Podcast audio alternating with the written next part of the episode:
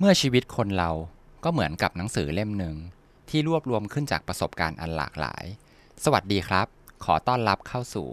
My Story Book Podcast กับผมตะธนานนท์วันนี้นะครับก็จะเป็น EP แรกนะครับของรายการใหม่นะครับ พิเศษกว่านั้นครับ วันนี้ผมมีแขกรับเชิญมาด้วยครับ แนะนำตัวนิดนึงครับ สวัสดีค่ะ ชื่ออีฟวรรณสนันนะคะ เห็นพี่ตาไม่ไม่พูดนามสกุลกันเราก็เลยไม่บอกนามสกุลด้วย ผมเห็นพอดแคสต์เจ้าอื่นเขาแนะนำกันแบบนี้ ผมก็เลยทำตามมาครับผมลอกพี่ตามาอีกทีเหมือนกันค่ะ ครับ วันนี้เราจะมาคุยกันในหัวข้อที่ชื่อว่า เราอ่านหนังสือกันไปทำไมนะครับอ่าน้องยิปคิดว่าเราอ่านหนังสือกันไปทำไมครับโอ้โหอันนี้ต้องเล่ายาวนะคะ คือเป็นคนที่อ่านหนังสือมาตั้งแต่เด็กโดยที่ไม่รู้ว่าเราอ่านหนังสือกันไปทำไมนะคะ แต่ด้วยความที่เป็นคนที่พอเริ่มอ่านปุ๊บก็จะเริ่มสะสมหนังสือนะคะจนกระทั่งก็เติบโตมากับหนังสือมาตลอดค่ะ แล้วก็รู้สึกว่าการที่เราได้อ่านหนังสือนี้นอกจากจะให้ความรู้อยู่แล้วเนาะเหมือนกับที่ทุกคนจะได้รับความรู้จากหนังสือนะคะ แล้วก็รู้สึกว่าเกิดการผ่อนคลาย เพราะว่าเราเป็นคนชอบอ่านแนว นิยายวรรณกรรม วรรณกรรมเยาวชนอย่างนี้นะคะ ก็รู้สึกว่า ผ่อนคลายสนุกสนานกับชีวิต ได้ใช้จินตนาการในวัยเด็กอย่างเพลิดเพลินนะคะอืมแสดงว่าสมัยเด็กๆ นี่อ่านหนังสือเป็นเขาเรียกแนวอะไรครับ เป็นการ์ตูนเหรอครับปฐมเนี่ยจะเป็นนิทานแบบสะสมนิทานเป็นตั้งๆเลยนะคะ ส่วนต่อมาเนี่ยเริ่มจะมาอ่านวรรณกรรมเยาวชน ไม่รู้จะคล้ายๆแฮร์รี่พอตเตอร์ในสมัยนี้นะคะ แต่ว่าตอนนั้นยังไม่มีแฮร์รี่พอตเตอร์เราก็จะมีพวกเอ่อแมงมุมเพื่อนรักเนี่ย น่าจะเป็นอ๋อวรรณกรรมที่เยาวชนที่คนไทยเด็กไทยแนวน่าแนจะวหนัรู้งจัสืกออ่านนอกเวลาสมัยเราแนวหรือแนเปวล่าครับนั้นเป็นใสๆอะไม่รู้เออสมัยนี้วรรณมันกรยัรงมจะมีอยู่หรืเด็กอๆที่เปล่าเกี่ยวกับเกี่ยวกับศาสตร์หรือว่าการผจญภัยอะไรอย่างเงี้ยค่ะ เจ้าชายน้อยอะไรแนวแนวๆนั้น เจ้านะครับชายน้อยเนี่ยจริง ๆ ตอนนั้นน่ะอ่าน เพราะว่าเป็นรู้นึกว่าเป็นวรรณกรรมเยาวชนที่สำหรับเด็ก แต่พอโตขึ้นมาเขาบอกว่าจริง ๆ มันมีแง่คิดอยู่ในนั้นด้วยเยอะเหมือนกันนะคะ ใช่ครับอืม ประมาณนั้นค่ะอะทีนี้น้องอีฟเล่าสมัยตอนเด็กไปแล้วเดี๋ยวผมเล่าบ้างนะครับ ของผมว่าเนี่ยยังไง เด็กๆนี่ไม่มีวรรณกงวรรณกรรมอะไรเลยครับ อ่านแต่การ์ตูนญี่ปุ่นนะครับ แต่ว่ามันจะมีสมัยตอนที่ผมเด็กๆ ประมาณ 30 กว่าปีแล้วเนี่ยนะครับ มันจะมีเป็นการ์ตูนวิทยาศาสตร์อะครับ ที่จะแบบราคาค่อนข้างแพงนิดนึง มันก็จะเล่าเรื่องแบบ การสมมุติว่าแบบรถผลิตขึ้นมาได้อย่างไรสบู่ จุดกำเนิดของมันคืออะไรอะไรเงี้ยแต่เขาจะวาดเป็นการ์ตูนนะครับก็แบบช่วงนั้นสนุกมากแล้วพอดีช่วงนั้นเนี่ยอยู่ต่างจังหวัด ไม่ค่อยมีอะไรเล่นนะครับ ก็จะชอบแบบว่าหยิบหนังสือการ์ตูนพวกนี้มานั่งอ่านดู พอโตขึ้นมาหน่อยก็ตอนเป็นวัยรุ่นก็ยังอ่านการ์ตูนอยู่อะครับ แต่ว่าจะเป็นพวกแนวกีฬาอะไรเงี้ยมันก็ทำให้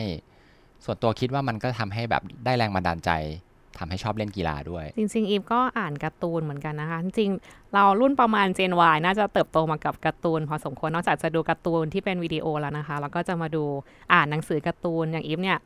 ถ้าเป็นตอนเด็กเลยจะอ่านพวกการ์ตูนตาหวานอืมอย่างน้อยเนี่ยต้องอ่านขายหัวล้อกันแหละเนาะอ่าใช่ทุกคนใช่จะคต้รัอบงเคยซื้อหนังสือขายหัวล้อมาอ่าใช่นกันนะคะ ประมาณนั้นเนาะครับ แล้วคำถามต่อมาครับว่า ถ้าเราเป็นคนไม่ชอบอ่านหนังสือเนี่ย เราดูพวก ทีวี หรือถ้าสมัยนี้เราดู YouTube แทนเนี่ยมันได้ไหมครับสำหรับอีฟนะคะอีฟตอบได้เลยว่าได้ค่ะ แต่อยากจะอธิบายเพิ่มเติมแบบนี้ค่ะ ก็คือข้อจำกัดในการดู YouTube หรือว่าฟังพอดแคสต์ที่ตอนนี้กำลังฮิตกันอยู่นะคะ ก็คือเราจะสามารถดูไปด้วยฟังไปด้วยแล้วก็ทำกิจกรรมอย่างอื่นไปด้วยนะคะ อย่างซักผ้าไปด้วยรดน้ำต้นไม้ไปด้วย หรือว่าทำกับข้าวไปด้วยนะคะ ซึ่งมันก็จะได้ความรู้ได้แบบ ขาดตอนนะคะ เราเราโฟกัสสองอย่างพร้อมกันใช่ไม่ได้ใช่คนทั่วไปจะโฟกัสสองอย่างพร้อมกันไม่ได้ แต่แต่หนังสือเนี่ยทำได้ เราไม่สามารถจะอ่านหนังสือไปด้วย แล้วก็ทำกับข้าวทำกับข้าวไปไปด้ด้ววยยได้ นอกจากจะเป็นหนังสือที่บอกการทำกับข้าวนะคะใช่ใช่ครับหรืออ่านหนังสือไปด้วยแล้ว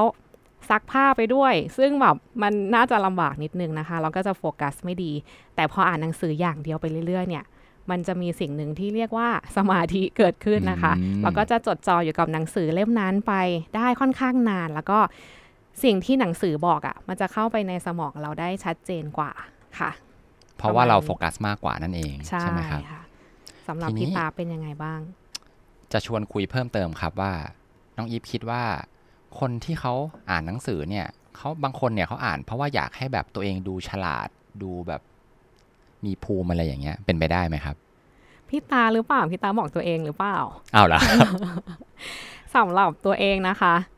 เหมือนคนที่กลายเป็นว่าเป็นเป็นเด็กเนิร์ดเนี่ย คือไม่ใช่การบอกว่าตัวเองดูเท่นะคะ เหมือนเนิร์ดเนี่ย คนอื่นเป็นเป็นคำที่ดูถูกสำหรับคนอื่นมากกว่าหรือเปล่าอืมในสมัยเราเด็กๆนะ ใช่โอ๊ยถ้าเป็นในอ่านหนังสือสมัยเราหรออะไรอย่างเงี้ย ใช่ใช่ในสมัยเราอาจจะเป็นแบบนั้น แต่เดี๋ยวนี้ไม่รู้เหมือนกันว่าคนยุค gen ถัดๆลงมา gen Z อะไรอย่างเงี้ยเขาคิดยังไงเนาะแต่มันจะมีอยู่อย่างหนึ่งคือ เวลาที่เราไปเจอคนที่เขาอ่านหนังสือเหมือนกันกับเราอะ่ะมันจะคอนเน c กกันง่ายมากเลยนะ ใช่ครับ ถึงแม้เราจะจะอ่านเหมือนคนละแนวกันก็ตาแบบม PNP อะค่ะใช่ใช่ถึงแม้จะแบบอ่านคนละแนวกันก็ยังคุยกันถูกคอได้ใช่หรือบางทีค่ะมันอาจจะทำให้แบบเหมือนกับเปิดโลกก็ได้เหมือนกับว่า เออทำไมทำไมคุณถึงชอบอ่านหนังสือแนวนี้ เอ้ยแล้วทำไมผมถึงชอบอ่านหนังสือแนวนี้ อย่างเงี้ย สุดท้ายก็คุยกันได้ ถึงแม้จะอ่านคนละแนวกัน จริงค่ะ แล้วก็รู้สึกว่า สิ่งหนึ่งที่คนอ่านหนังสือมีเหมือนกันนะคะ ก็คือเป็นคนที่พูดจาแล้วคุยกันรู้เรื่องอะค่ะ คือเหมือนเขามีลำดับขั้นตอนความคิดแล้วก็การพูดคุยเนี่ย ฟังค่อนข้างเข้าใจง่ายอืมเหมือนมีได้การเนื้อหาของการการคุยกันได้ชัดเจนนะคะ มีคอนเทนต์ในการพูดคุยอะเหมือนเขาอ่านมาเยอะเขาก็เลยมีการจัดลำดับความคิด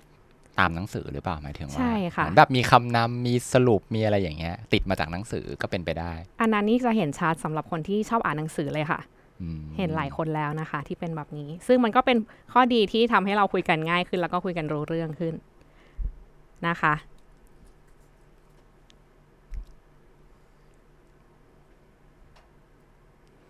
ทีนี้นะครับพอถึงพี่บ้างนะครับ พี่เนี่ยมีคิดสรุปออกมาว่า แล้วตัวเองเนี่ย อ่านหนังสือไปทำไมนะครับ ก็มีคิดออกมาได้ประมาณ 7 ข้อนะครับอ๋อเจ็ดข้อเลยเหรอะค่ะครับเดี๋ยวลองมาไล่กันดูนะครับ อาจจะไม่ได้เป็นแบบตามฟอร์แมตมากนะครับ อันแรกเลยเนี่ยพี่คิดว่า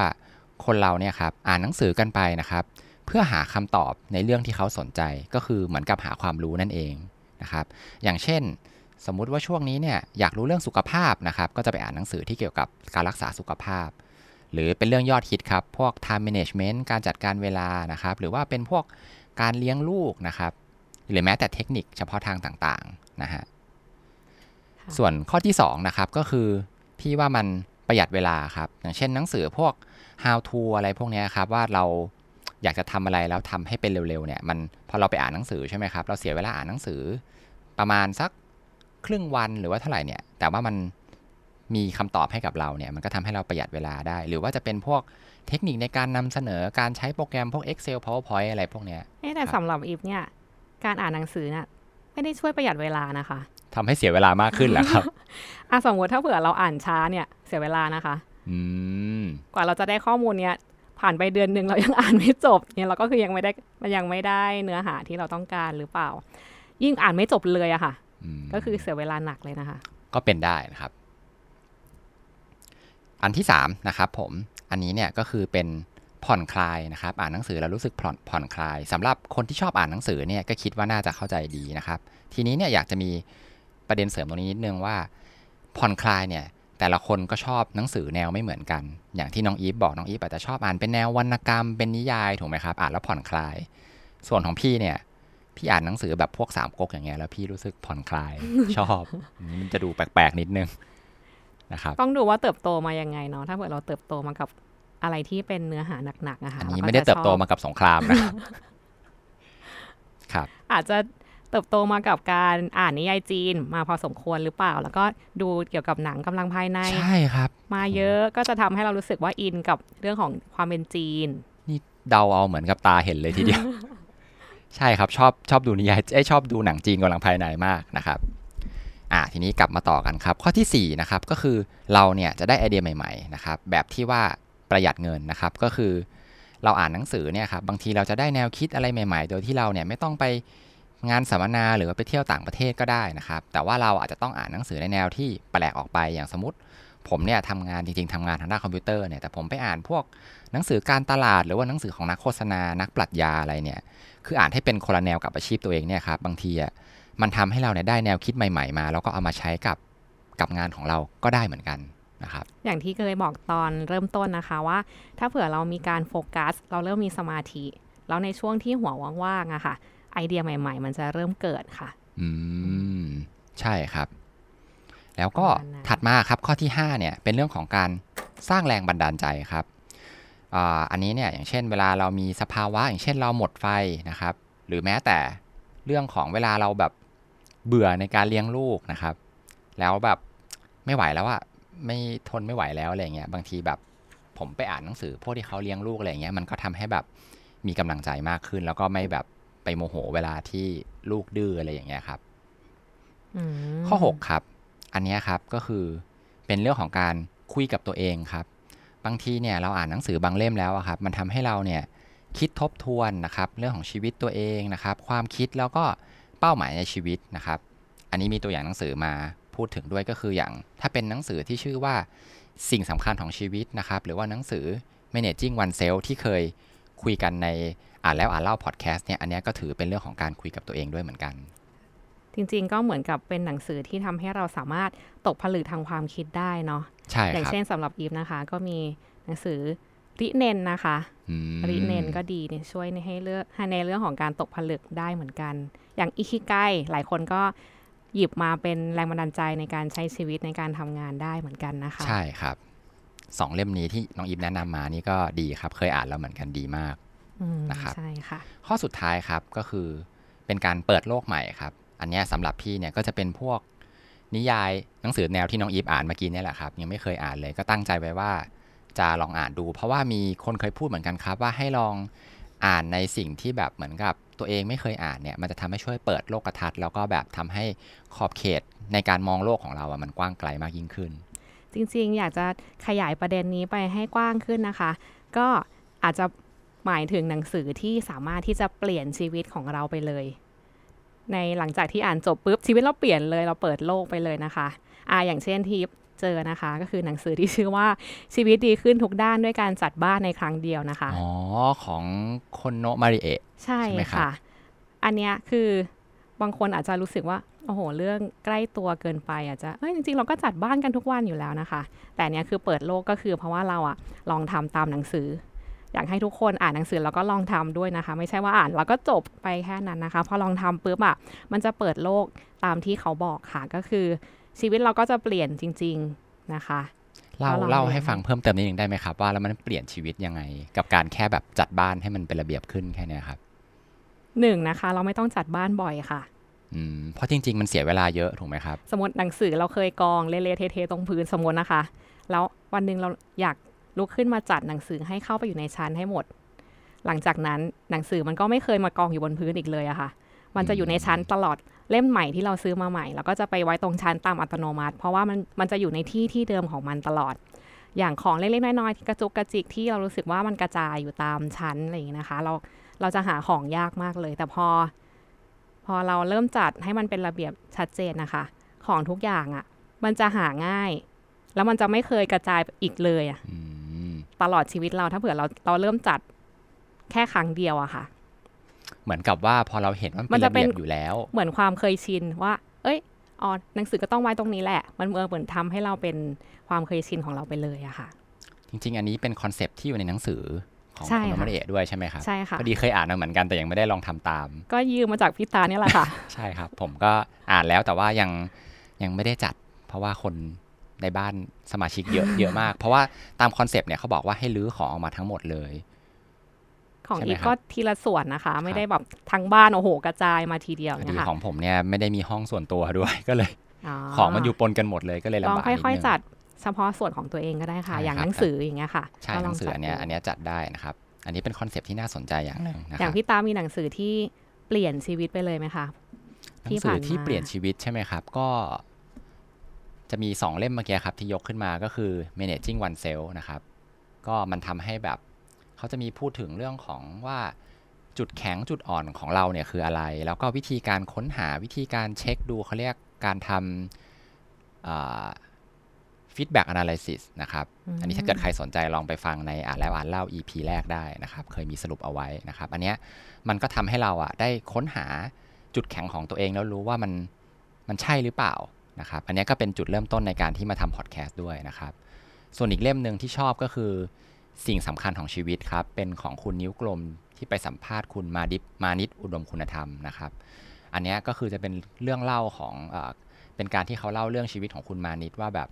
มีการใช้ชีวิตยังไง ซึ่งประเด็นหลักๆก็คือเหมือนแบบใช้ชีวิตให้เรียบง่ายนะครับ แล้วก็มีการแคร์คนรอบข้างให้มากขึ้น แล้วก็รักษาสุขภาพ มันก็ทำให้แบบเหมือนกับเป็นการเปลี่ยน mindset ในการใช้ชีวิตระดับหนึ่งเลยทีเดียว ถือว่าเราก็ได้ประโยชน์จาก หนังสือมาพอสมควรเลยนะคะ ใช่เพราะว่าคบหนังสือสามารถเปลี่ยนความคิดมุมมองแล้วก็ชีวิตของเราได้ ใช่ครับอีฟมีประเด็นอะไรที่อยากจะฝากไว้เพิ่มเติมไหมครับ มีสรุปให้ฟังแล้วค่ะเมื่อกี้ก็สคืรุอปแล้วใช่ไหมจครัริงบๆหนังสืออะถ้าเผื่อเรามีเวลาอยู่กับตัวเอง สักประมาณ 10หรือ15 นาทีต่อวันนะคะ อยากให้หยิบหนังสือมาอ่าน เพราะว่านอกจากจะได้อยู่กับตัวเองแล้วก็ยังได้โฟกัส ฝึกสมาธิ แล้วก็ ได้ความรู้ใหม่ ๆ จากหนังสือด้วย ครับ เสริมน้องอีฟนิดนึงว่า ถ้าเกิดคุณผู้ฟังนะครับที่ฟังอยู่เนี่ยเรารู้สึกว่าตัวเองไม่ค่อยชอบอ่านหนังสือเลยนะครับอ่านแล้วก็อ่านได้แป๊บเดียวไม่ค่อยมีสมาธิเนี่ย ผมอยากให้ลองคิดดูว่าบางทีเนี่ยหนังสือเล่มนั้นหรือเรื่องนั้นๆเนี่ยเราอาจจะไม่ได้ชอบจริง ๆ ก็ได้ ถ้าคุณลองเปลี่ยนแนวหรือว่าลองเปลี่ยนดูเปลี่ยนแบบเปลี่ยนแนวของหนังสือหรือว่าเปลี่ยนอ่าสมมติชอบเป็นนวนิยายอย่างเงี้ยเปลี่ยนคนลองอ่านคนเขียนคนอื่นดูที่เราไม่เคยอ่านเนี่ย บางทีวันหนึ่งคุณอาจจะเจอหนังสือเล่มที่แบบคุณอ่านรวดเดียวจบเลย ก็ได้เหมือนกัน แล้วคุณก็จะเปลี่ยนความคิดว่าเอ๊ะจริง ๆ แล้วว่าคุณเป็นคนที่อ่านหนังสือไม่เก่ง จริง ๆ คุณก็อาจจะอยู่ในระดับปานกลางก็ได้นะครับอืมค่ะครับ สุดท้ายนะครับก็อยากอยากจะฝากเอาไว้นะครับว่าถึงแม้ว่าคุณเนี่ยจะเป็นคนที่อ่านหนังสือมากนะครับ แต่ถ้าเกิดคุณไม่เคยทดลองทำเลยนะครับ หรือว่าอ่านแล้วจำอะไรไม่ได้เลยเนี่ยครับลืมไปหมดเนี่ยจริง ๆ แล้วมันก็แทบจะไม่ต่างอะไรกับ คนที่ไม่เคยอ่านหนังสือเลยนะครับสำหรับใน EP นี้นะครับเป็น EP แรกใครที่มีคำแนะนำนะครับ ก็สามารถที่จะคอมเมนต์กันมาดูมาได้ทุกช่องทางนะครับ แล้วพบกันใหม่ใน EP หน้าซึ่งก็ยังไม่รู้เหมือนกันว่าแบบจะนานหรือเปล่านะครับ เพราะว่าจะเดี๋ยวพยายามจะไม่ให้ไปรบกวนกับรายการหลักนะครับ ก็รายการหลักก็คือจะมีการสรุปหนังสือเนี่ยอาทิตย์ละสองครั้งนะครับสำหรับวันนี้นะครับ ขอลาไปก่อนครับ สวัสดีครับค่ะ